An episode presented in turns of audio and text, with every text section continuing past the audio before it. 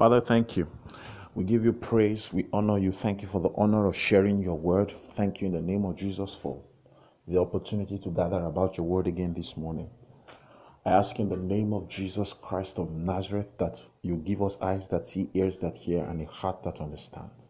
In Jesus' mighty name, we pray. Good morning. It's an honor to be in your space, bringing you God's word. Um, and I trust that you rested well. I want us to know that God never starts a thing if He does not have good intentions. The Bible says um, in Isaiah chapter 55, it says, As the rain comes from the heaven, you know, to give seed to the sower. Let's let's just let's just look at that scripture. It it's it's interesting and it, it truly is beside it's beside my point today, but I just want you to know that God always has you at heart when He's doing or saying anything. Isaiah chapter 55, the Bible says, you know, in verse 10, for as the rain comes down from the heaven, comes down, and the snow from the heaven, and does not return there, but waters the earth, and makes it to bring forth and bud, that it may give seed to the sower. What it means is this that before the rain was ever released, the sower was already located. The rain was released with the sower in mind.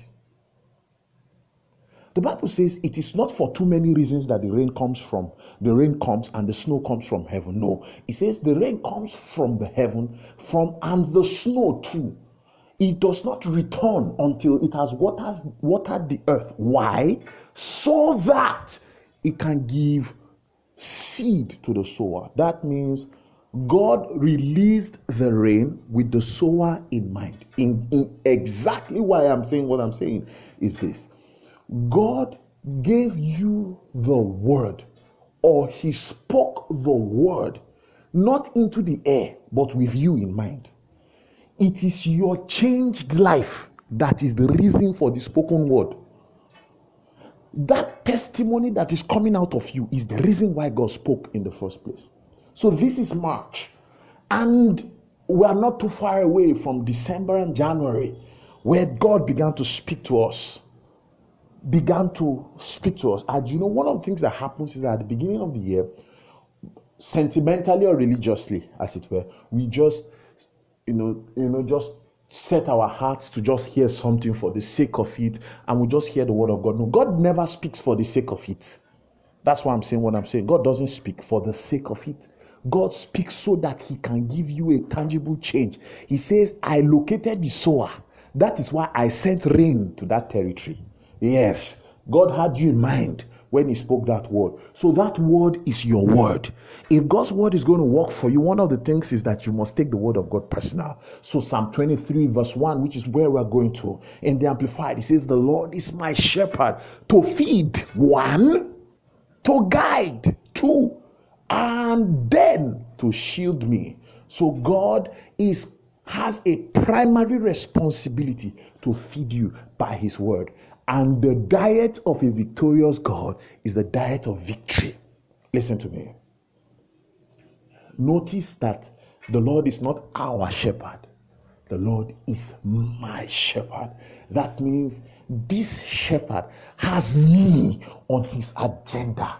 God has me on his mind when that ration was being formulated, when that diet was being formulated, when God was adding ingredients to what He is cooking, He had me in mind.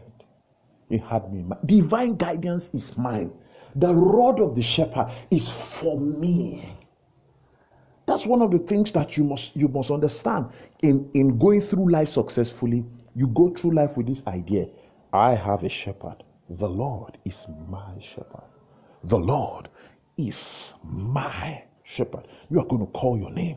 I'll say, Shegun, the Lord is your shepherd. You are going to call. You, you cannot allow it to slip off. It's, it's personal because God had you in mind. Jesus was sent with you in mind. You are the intention for heaven's actions. Every action of heaven, as contained in His word, has you in mind. I trust that blessed. I'm sure God made and I thought to bring you a word of faith and hope.